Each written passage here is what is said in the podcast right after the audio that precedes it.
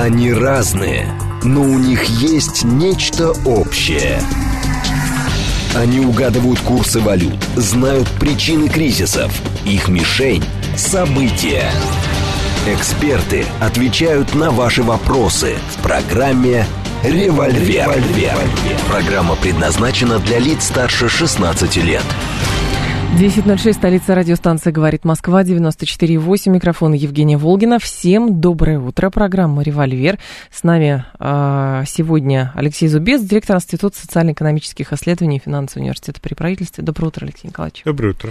Наши координаты 7373948, телефон, смски +7 925 888 8948, телеграмм для ваших сообщений «Говорит Москобот». Смотреть можно в YouTube-канале «Говорит Москва», стрим там начался. Давайте мы начнем с того, как на экономике отразились события 24 числа.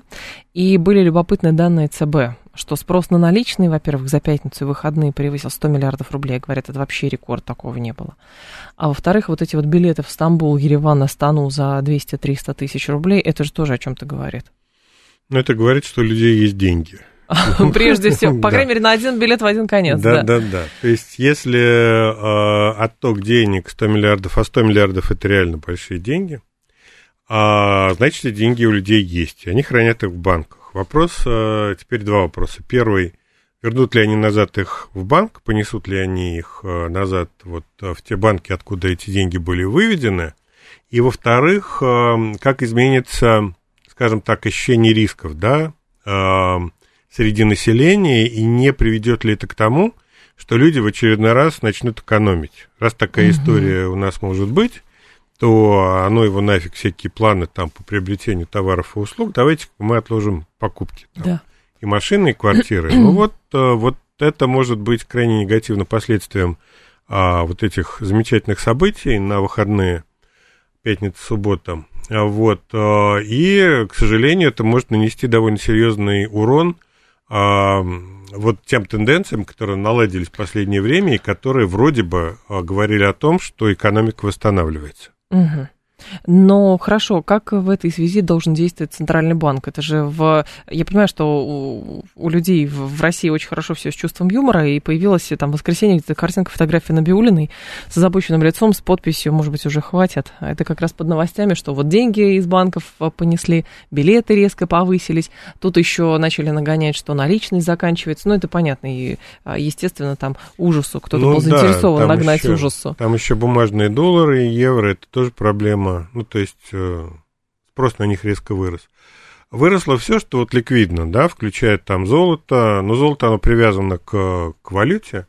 Но как вот замена, часто люди покупают именно золото, а не там вот бумажную валюту. Тем более сейчас в банке ее хранить невозможно, только под подушкой. Так. Вот. Насчет того, что может сделать Центральный банк для того, чтобы изменить ситуацию к лучшему, это понизить ставку рефинансирования, сделать деньги на рынке более дешевыми. Но Центральный банк этого делать не хочет, потому что это приведет к росту кредитов. И Центральный банк сейчас занимается ровно противоположным. Он сдерживает кредитование населения, потому что оно растет достаточно быстро. Вот. И может привести к тому, что надуется очередной пузырь. А потом банки будут страдать от банкротства заемщиков, которые просто не смогут вернуть деньги. Поэтому, в принципе, вот эта нормальная реакция понизить ставку и сделать деньги более дешевыми, но сейчас, вот, по моим ощущениям, это не тот выход, которым пойдет Центральный банк. А стратегический инвестор говорит, хорошо бы понимать, кто изымает такие деньги. Это крупные вкладчики или обычные граждане со вкладами в 5 тысяч рублей? Ну, обычные граждане в 5 тысяч рублей деньги не изымают. Ну, просто потому что особо там... Ну, деньги, наверное, есть, но 100 миллиардов там не наберется. А вот деньги, да, вот средний класс, верхняя часть среднего класса, люди, у которых есть какие-то там серьезные накопления, там несколько сот тысяч рублей, там, может быть, миллион, где-то так. Ну, то есть это какие-то существенные суммы. А люди испугались, вспомнив... Ну, я не знаю, вот здесь проблема этих всех событий состоит в том, что у людей нет опыта. Вот те, кто постарше, вот типа меня, там помнят 91-й год, там 93-й год прошлого века, когда вот действительно по улицам там ездили танки, солдаты ходили, ну и как-то вот... Стрельба была и прочие неприятные вещи. Да, и в 93-м, в 91-м году там были погибшие, к сожалению.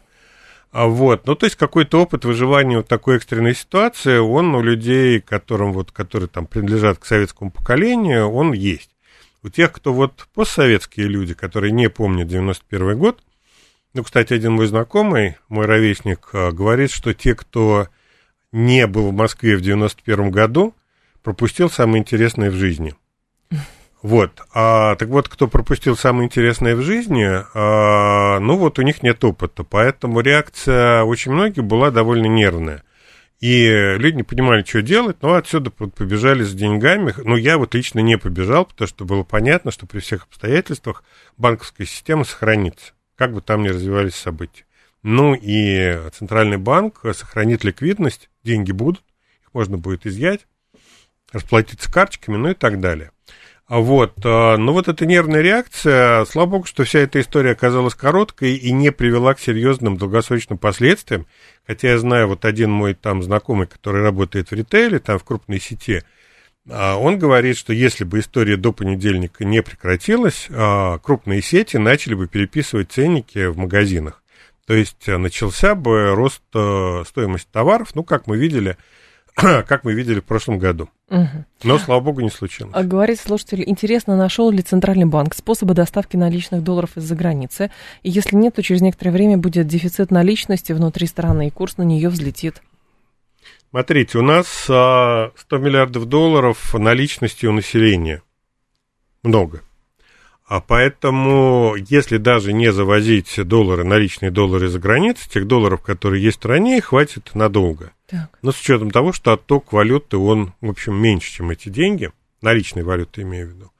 Вот, я думаю, что да, они особо эту тему как-то не освещают, где они берут наличность, но вот последние новости, которые я видел по этой теме, говорит о том, что они готовы отменить ограничения на вот вывоз наличной валюты из страны, потому что внутри страны бумажных вот долларов и евро достаточно, и можно снимать ограничения, то есть того, как это вот было там в начале прошлого года, но вот эти жесткие ограничения на, там, вот, на снятие и вывоз валюты, вполне возможно, они будут смягчены. То есть деньги есть.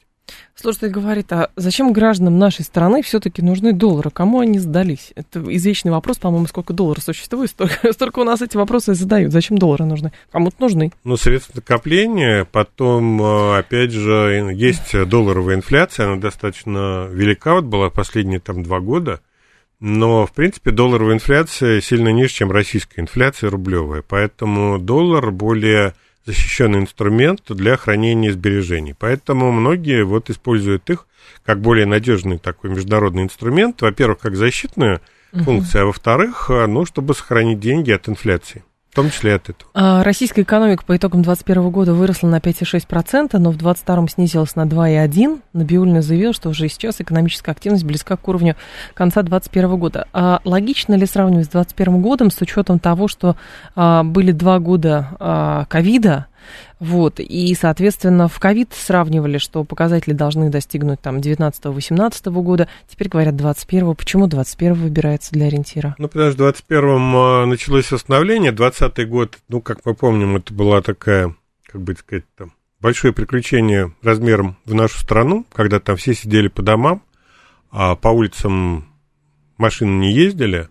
Вот, и ездили только патрули, которые отлавливали пешеходов, спрашивали, а что они делают на улице, почему они сидят дома. Эти ограничения начали сниматься уже в конце 2020 года. Стало понятно, что если так дальше продлится, все будет совсем плохо. В 2021 году началось восстановление после вот провала 2020 года в части экономики. Хотя, если честно, в 2021 году ковид, ну, никуда не делся, было большое количество смертей.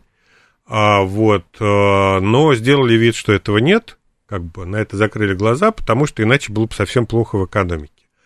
Так вот, в 2021 году началось экономическое восстановление, и поэтому, ну, то есть это год определенного подъема, особенно вторая половина 2021 года, когда все стало совсем уже хорошо, там инфляция у нас началась, там все остальное, ровно на этом рост спроса.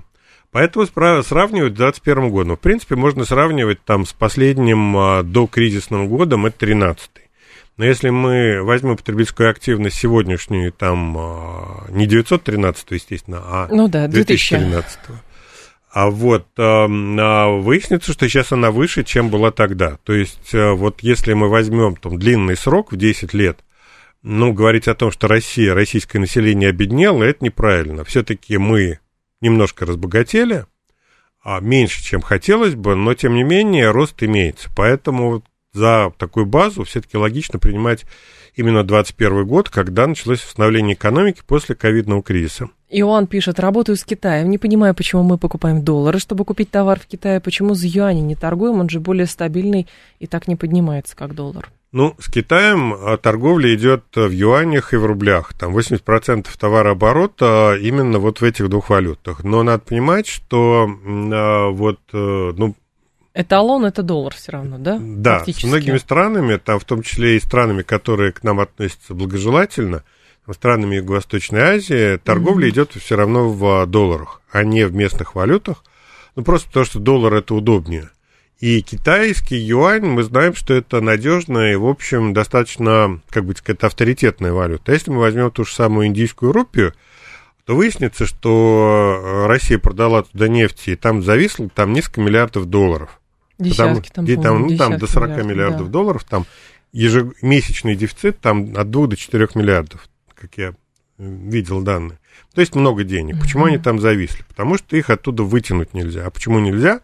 Потому что рупия – это не та валюта, которая вот легко конвертировать там, в рубли или в какую-то другую важную нам деньги. Поэтому, да, с Китаем мы торгуем в юане и в рублях, а с другими странами нам приходится торговать по-прежнему в долларах. Ну, или в национальных валютах, на пересчете на доллар. У нас только экономистов, а почему не могут найти формулу того, как деньги из Индии забрать? Они пытают, смотрите, забрать деньги можно. Вопрос забрать, как их забрать без потерь. Просто вот вытащить их оттуда, потеряв там 10-15% от этих денег. Не хочется, конечно. Да, ну вот не хочется терять. А схем, которые позволяют не только вытянуть, но и вытянуть все без потерь, ну вот пока не нашли. 7373948, телефон прямого эфира, 7373948, по коду 8495.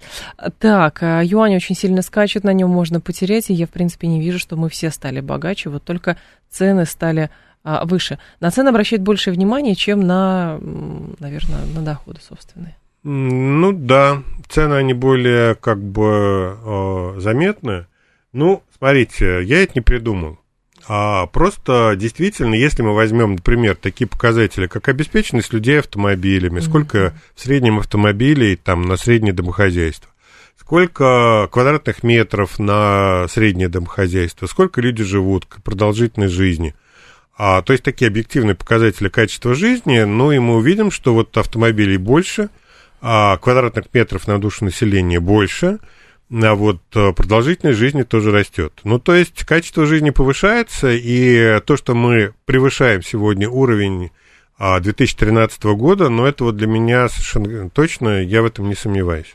Аналитики еще отметили возвращение спроса на жилье на докризисный уровень.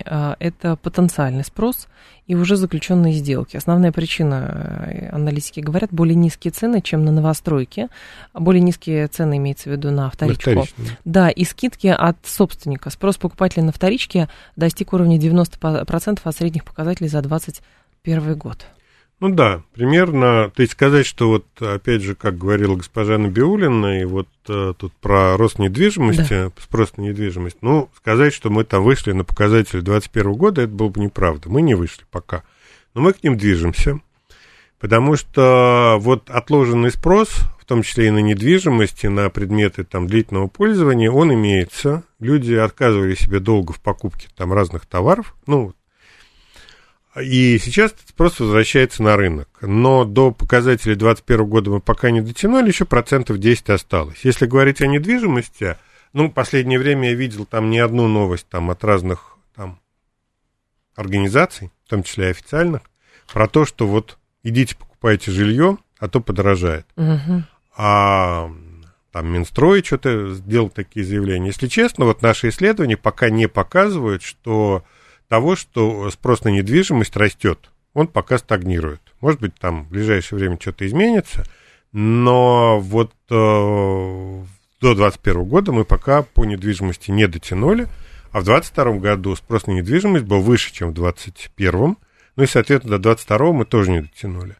Как эта ситуация будет развиваться в дальнейшем, посмотрим. Особого роста спроса на недвижимость я не жду. А что касается скидок на вторичное и на первичное жилье, ну, они есть, потому что рынок действительно затоварен. И, ну, опять же, там, знакомый не может продать свою квартиру уже несколько месяцев. Может, он просто цены высокие держит, а может, просто спроса нет. Угу. Вот. Ну, и отсюда вот ценовые предложения становятся более интересными для покупателей. Как это реагируют покупатели, пока не очень понятно. И вот эта эскапада Пригожина на выходные, с моей точки зрения, вот, ну, есть подозрение, что она может на определенное время затормозить спрос вообще и на недвижимость в частности. Почему? Ну, потому что испугались люди. Просто испугались. Да. Что будет дальше? Должен пройти страх, люди должны понять, что это было, как это вообще стало возможным, угу. И тогда они будут принимать решение о покупке там товаров длительного пользования. Алексей говорит по поводу повышения уровня. Смотрите, в 2011 году я себе мог позволить иномарку купить бизнес-класса за $1 миллион. А сейчас за $1 миллион максимум «Лада Гранта», и то не в полной комплектации. И как можно говорить про улучшение? Деньги дешевеют, товары дорожают. Зарплата растет. Я получал в 2011 году сильно меньше, чем сейчас.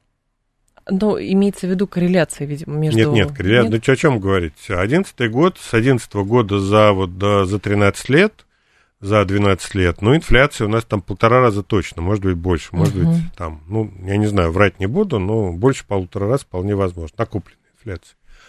А, соответственно, то, что стоило $1 миллион там в 12 году или в 11-м, сегодня стоит там 1,5 или 2. Ну, вот купите машину за $2 миллиона, они есть на рынке сегодня.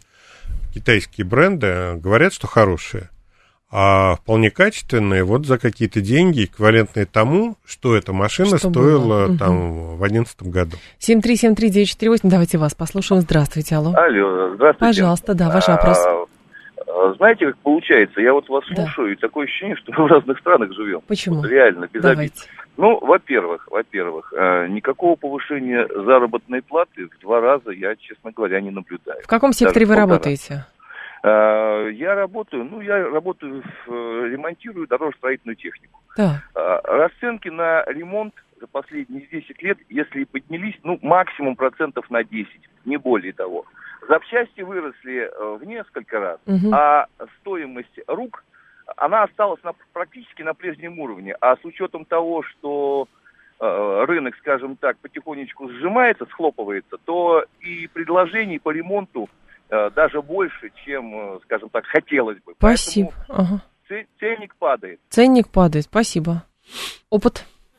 Смотрите, если мы возьмем данные Росстата по зарплатам, то мы увидим, что у нас вот зарплата, медианная зарплата 40 тысяч рублей сейчас. Средняя зарплата там вот, ну, была 70. Сейчас, по-моему, чуть пониже, чем 70, но около этого, да. А это средняя величина по стране, там, с учетом там депрессивных регионов Москвы и так далее. Давайте вспомним, какая у нас была медианная зарплата в 2011 году. Она была у нас около 20 тысяч рублей. То есть она выросла в 2 раза. А средняя зарплата, ну вот, точно вот врать не буду, ну, 1030-35 она была. Сейчас это 60-70. То есть средняя зарплата по стране, может быть, в вашем сегменте ремонта строительной техники как-то отдельно от страны.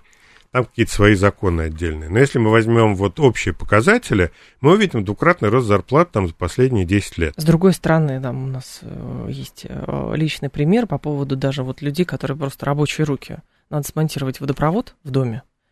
И, во-первых, предложений не так много, а во-вторых, это все стоит 120-180 тысяч рублей. Поэтому предположение, что в 2011-м это было подешевле, ну, да, чем сейчас. Вот знакомый, опять же, который занимается восстановлением вот вновь присоединенных территорий, он не может найти людей, причем, ну, там плиточник получает там 200 тысяч рублей в месяц, да? Ну, просто там за все, за надбавки, включая там надбавки за риск, то да сё, вот, выдают такие деньги. Вспомните, сколько плиточников получал там в 2011 году. 2015, мне кажется. Ну, да, может, побольше, может, 20. 7373948. Давайте по экономике. Товарищ, по экономике вопросы нашему гостю. Алло, здрасте. Алло, здравствуйте. Пожалуйста. Я хотел поинтересоваться по такому вопросу. Давайте. Вот вы сказали, что за 10 лет у нас вот платежеспособность выросла, что люди стали больше покупать относительно 2013 года. Скажите, пожалуйста, это связано вот с статистикой, которая недавно была, что люди максимальное количество кредитов взяли там на миллиарды? Понятно, рублей, спасибо. Вот.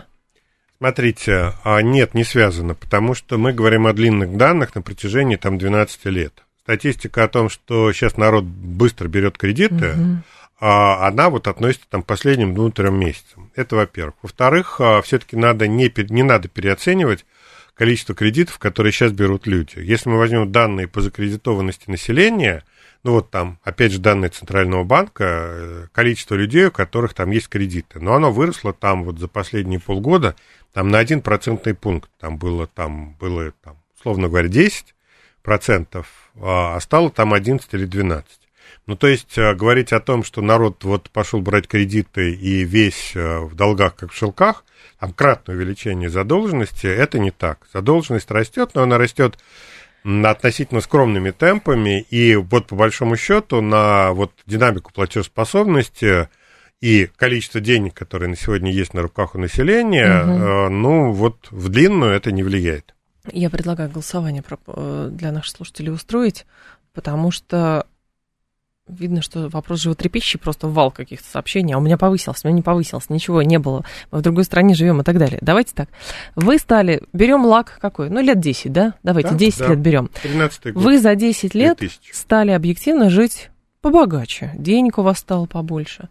134, 21, 35. Да. 134, 21, 35. Вы стали жить беднее. 134, 21, 36. Просто объективно. 134, 21, 36. Занимаясь строительством ИЖС, людей не найти. Работают только мигранты. У партнеров та же проблема. Работать никто не хочет. Ни молодежь, ни среднего возраста. Вопрос, чем они все живут, эти люди? Откуда эти 100 миллиардов рублей, да, там было наличности? Да, за день. Да. Ну, в России много работы. Безработица 3,3%. Этого никогда не было там со времен советской власти. А вот, ну, есть работа, огромное количество всяких вот возможностей трудоустройства.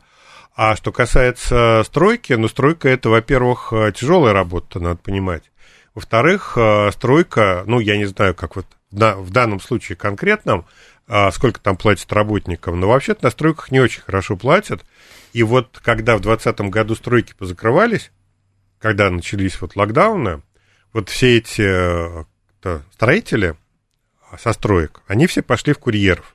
Ну, то есть вот тогда закрылись стройки, и в то же время начался бум развозки товаров этими самыми велосипедистами. И они все пошли велосипедисты. А когда стройка началась снова, возвращаться они не захотели. Ну, не все, но очень многие. Потому что курьер на велосипеде зарабатывает больше, чем на стройке.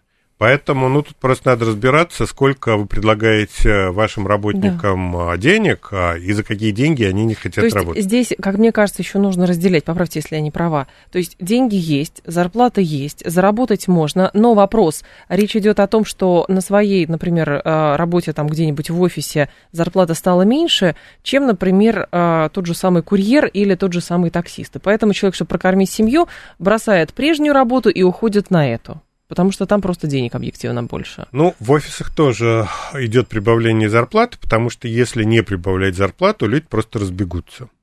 А вот, поэтому рост зарплаты есть везде. Да. Там больше-меньше, ну, опять же, сейчас начнется шквал. Конечно, он уже самых. Есть. Да. Давайте голосование сейчас, пока новости будут, продолжим. Вы стали за последние 10 лет жить богаче 134, 21, 35.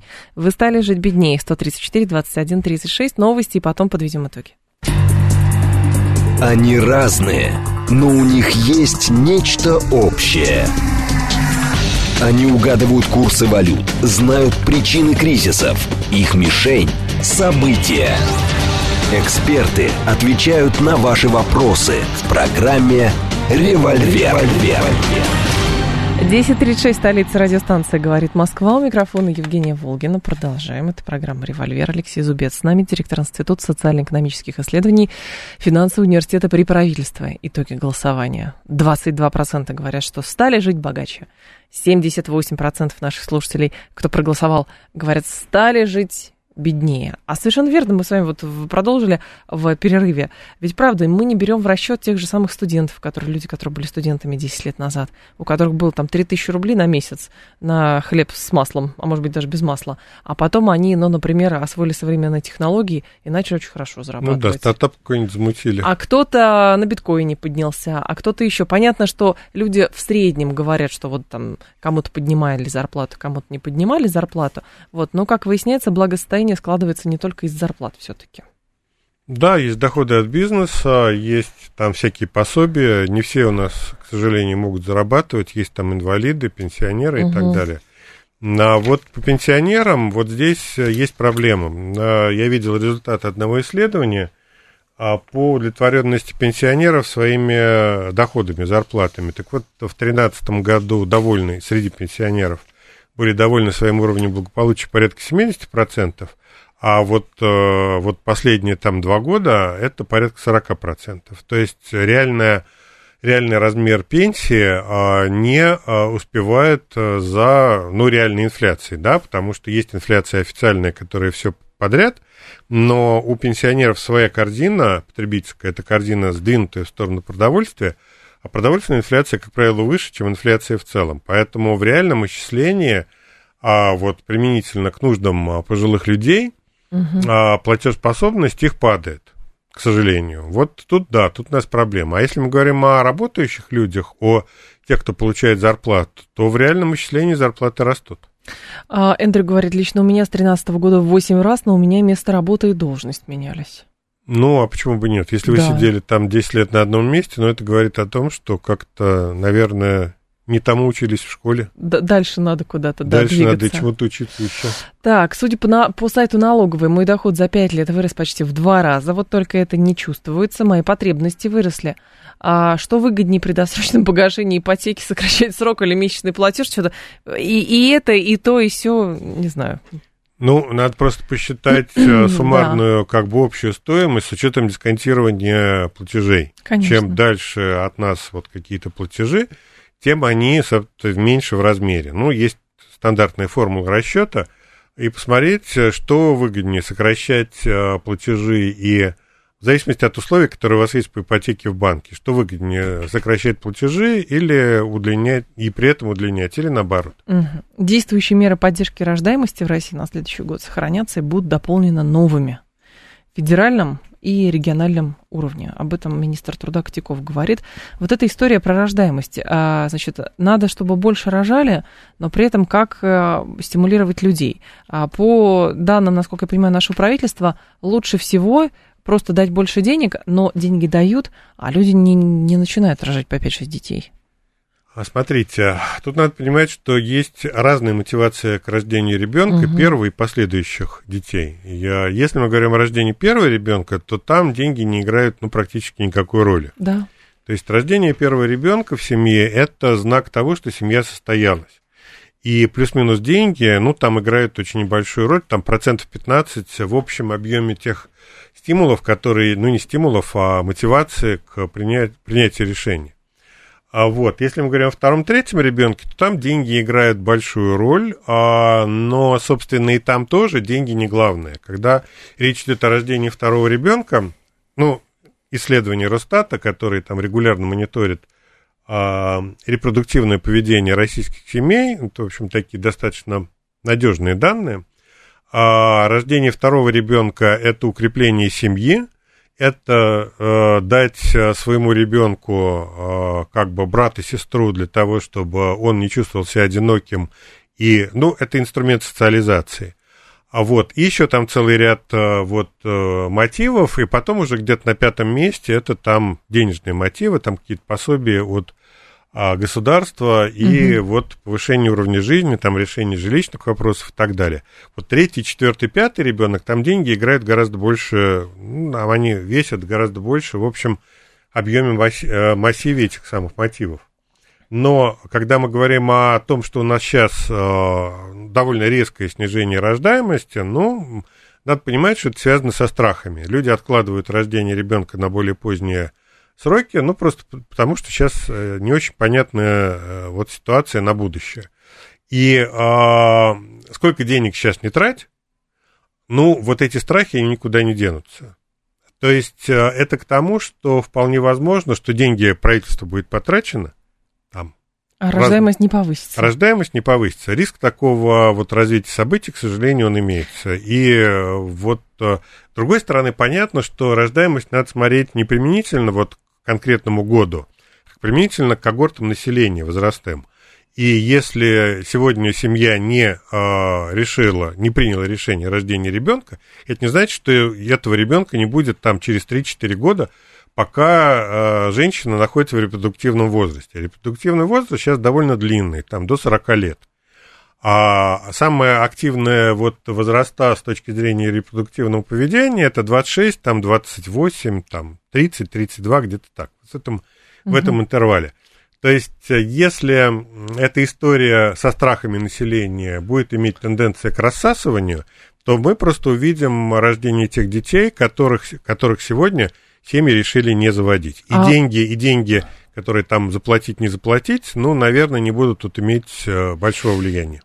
А мне кажется, еще вопрос урбанизации. Чем более общество урбанизированное, тем меньше детей. Ну, потому что одно дело, когда есть большой дом, например, и там езди разгуляться, езди погулять, то, соответственно, в квартире, простите, 33 квадратных метра, это сейчас в лучшем случае из новостроек, вот, там уже так не разгуляешься там с 3-5 детьми. Ну да, об этом и речи нет, хотя бы 3.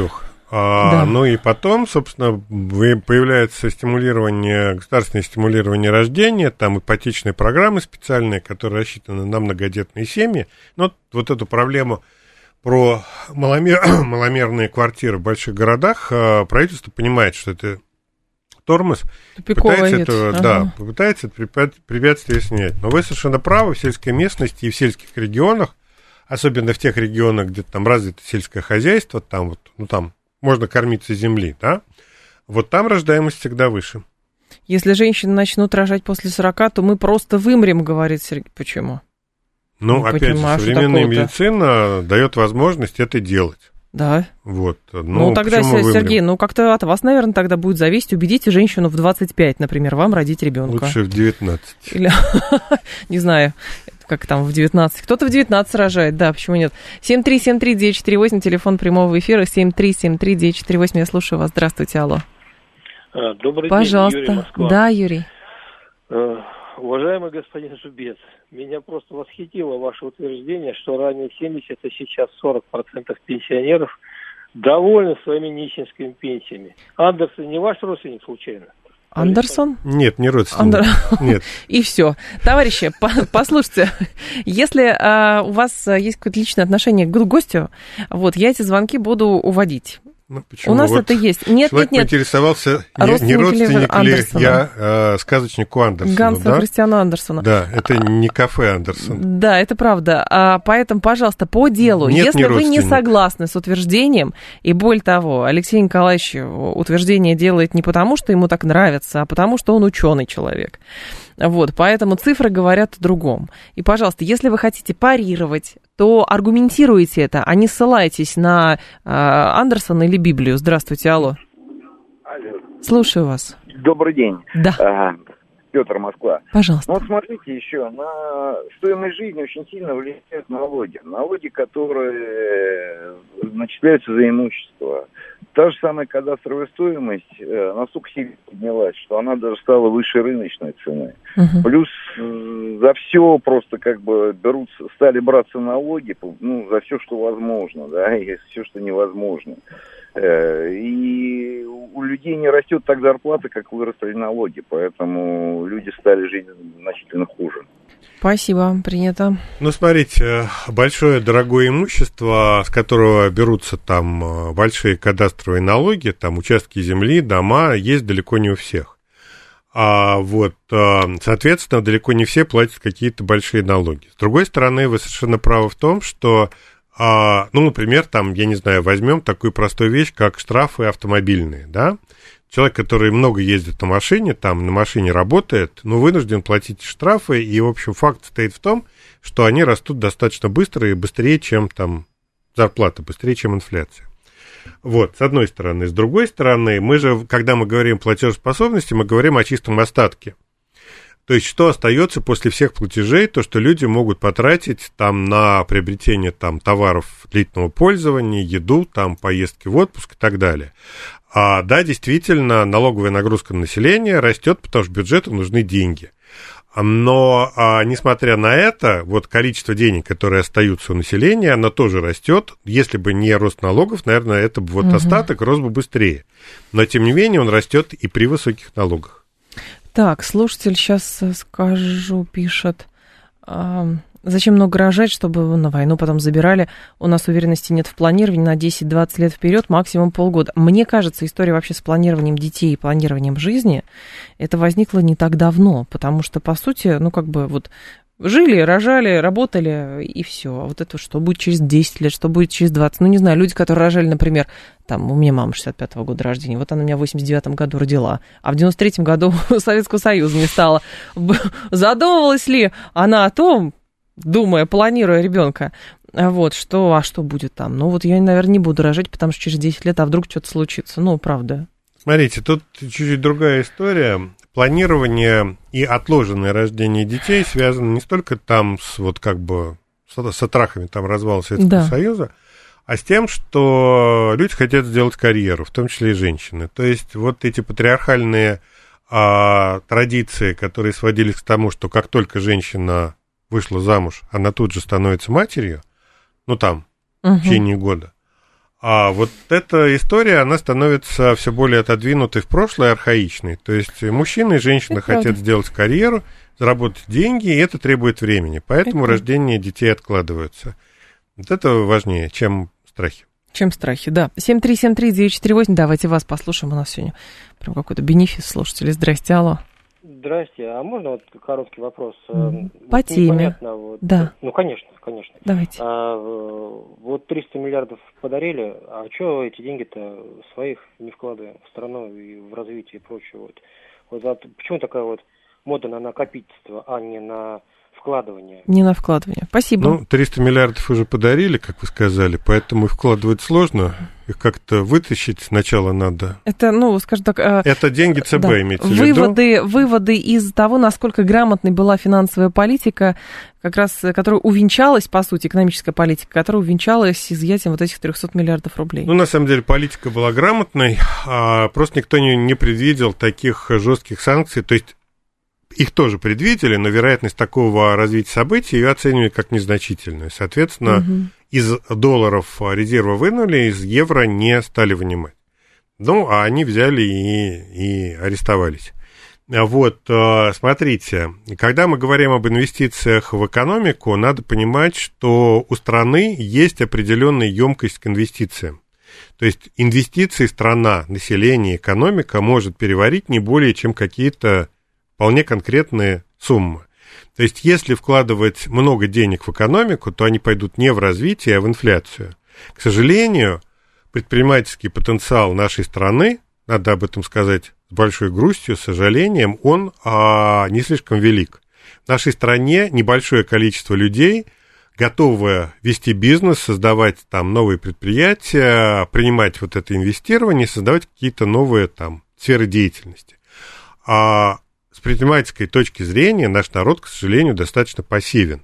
Поэтому слишком большого количества денег нашей стране не надо. Когда тут на протяжении многих лет известные экономисты трындели про то, что давайте инвестиции, а ЦБ им говорил, денег не дадим. И ЦБ обвиняли в том, что Набиуллина враг народа вместе с Силуановым. Но на самом деле в политике Силуанова и Набиуллиной много правды жизни. Потому что денег больше, чем люди готовы их взять, давать в экономику нельзя. Если дать много, то, соответственно, будет плохо всем. Будет инфляция. Поэтому ограниченные инвестиции были связаны с желанием сдержать инфляцию. Вот, собственно, и все. Поэтому те деньги, которые оказались за границей, их выводили за границу, ровно для того, чтобы... Ровно потому, что они были здесь лишние. Но, с другой стороны, если рассматривать, что деньги были лишние и представляя Россию, не Россию, а каким-то Лихтенштейном, то, наверное, да. Но, по сути, в Россия такая страна, которой деньги нужны всегда. Инфраструктура, заводы, газеты, пароходы, все что угодно. Здорово. Смотрите, давайте построим железную дорогу, скоростную железную дорогу от Москвы до Владивостока. Можем построить? Можем, конечно. Кто на ней будет ездить? Она окупится или нет? Она не окупится, потому что ездит, ну, то есть какие-то потоки там будут, но скоростная железная дорога – это штука очень дорогая. И окупаемого потока не будет, поэтому у нас нет высокоскоростной железной дороги от Москвы до Владивостока. Это если вопрос планирования какого? То есть если вопрос стратегического планирования России рассчитан там на 5 лет, может быть, неокупаемо. А тут обстоятельства так поменялись, что в итоге сейчас это направление считается у нас самым загруженным, и там в очереди эти контейнеры становятся, потому что она не пропускает. Правильно. То есть приоритеты сменились. Если раньше главным приоритетом инвестиций были возвратные вложения, то сейчас это стратегическая необходимость. Перетаскивать грузы в Китай, потому что, Китай сегодня стал нашим основным партнером по торговле, причем по сухопутной. Угу. Но это приоритеты сменились. Мы же говорим о том, что было там 3 года назад. Так вот, 3 года назад приоритеты были другими. Сдерживание инфляции, и денег давали в экономику ровно столько, сколько она может переварить. И переварить она может немного. Это в этом правда жизни. Грустная правда, но она такова и есть. Поэтому давали мало. И Силуанов с Набиуллиной вовсе не враги народа, они просто немножко понимают в экономике. 7373948, давайте вас послушаем. Здравствуйте, алло. Добрый день. Пожалуйста. Вы, наверное, в курсе, что телевизор часами нам рассказывает, как плохи дела в экономике западных стран, как они миллиардами печатают ничем не обеспеченные доллары и евро. У нас вроде бы все нормально, если верить телевизору, но рубль все время дешевеет уже до 85. Вопрос в чем? Как это все объяснить? Спасибо. Дешевеет рубль ровно потому, что цены на нефть падают экспортные доходы России и, соответственно, он проседает. Когда развернутся цены на топливном рынке, до конца года низкие цены на топливо и вообще российский экспорт, суть по всему, продержится. То есть, подъема не будет. Раньше я, например, думал, что разворот валютных цен, экспортных цен, на товары российского экспорта, будет где-то в середине года, но, в общем, ситуация как-то не слишком улучшается и разворот откладывается.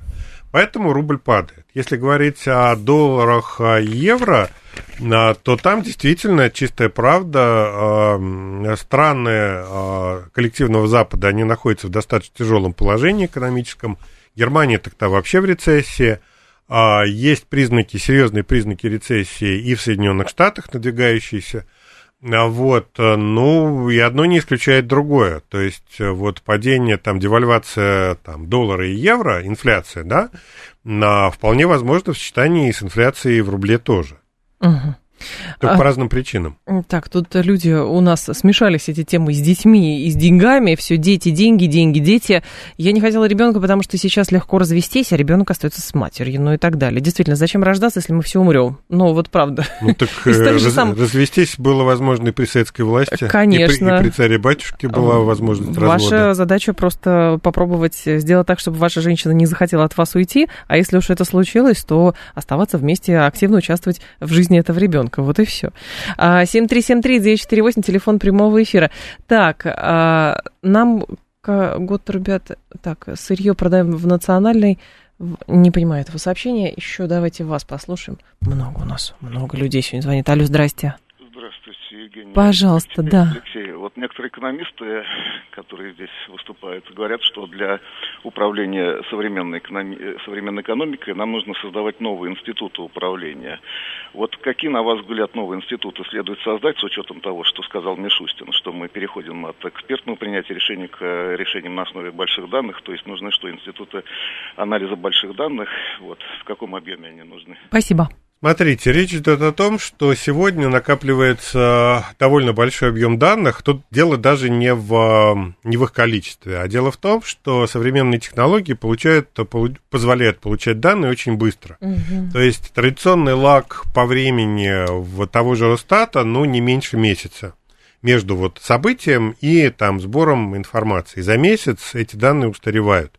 Многие данные собираются там с лагом в 3 месяца, да, или там в полгода. Полгода – это вообще ни о чем в нынешних условиях. Поэтому Мишустин говорил о том, что мы создаем некую новую систему сбора информации оперативной и анализа этих больших данных. Но так как сам Мишустин компьютерщик по первой профессии, он в этом деле понимает и собирается и пытается сделать так, чтобы принятие решений было обосновано и опиралось на, на анализ больших данных и данных оперативных. Ему пожелаем в этом успеха. А история с турецкой инфляцией. Это же тоже очень удивительная история. Что там, как бы, с одной стороны говорили, что Эрдоган сделал на это ставку, но теперь он повторно у власти и должен каким-то образом ее обуздать. Он ее будет обуздывать. Ставки Центрального банка турецкого повышаются, но не так быстро, как люди считают нужным. То есть, почему там лира девальвировалась? Потому что думали, что надо поднимать ставки там чуть ли не до 20-25%. Он их поднял, не он, а та команда, которую он привел. На самом деле, Эрдоган перешел от популизма к достаточно, как бы сказать, консервативной и продвинутой финансовой политике. Та команда, которую он сейчас набрал, это люди с западным образованием, западным опытом в финансовых компаниях, ну и люди вот чисто финансисты, причем классические такие, американского типа. И эти люди сейчас будут для него спасать экономику, вот, потому что действительно там дела не очень хороши.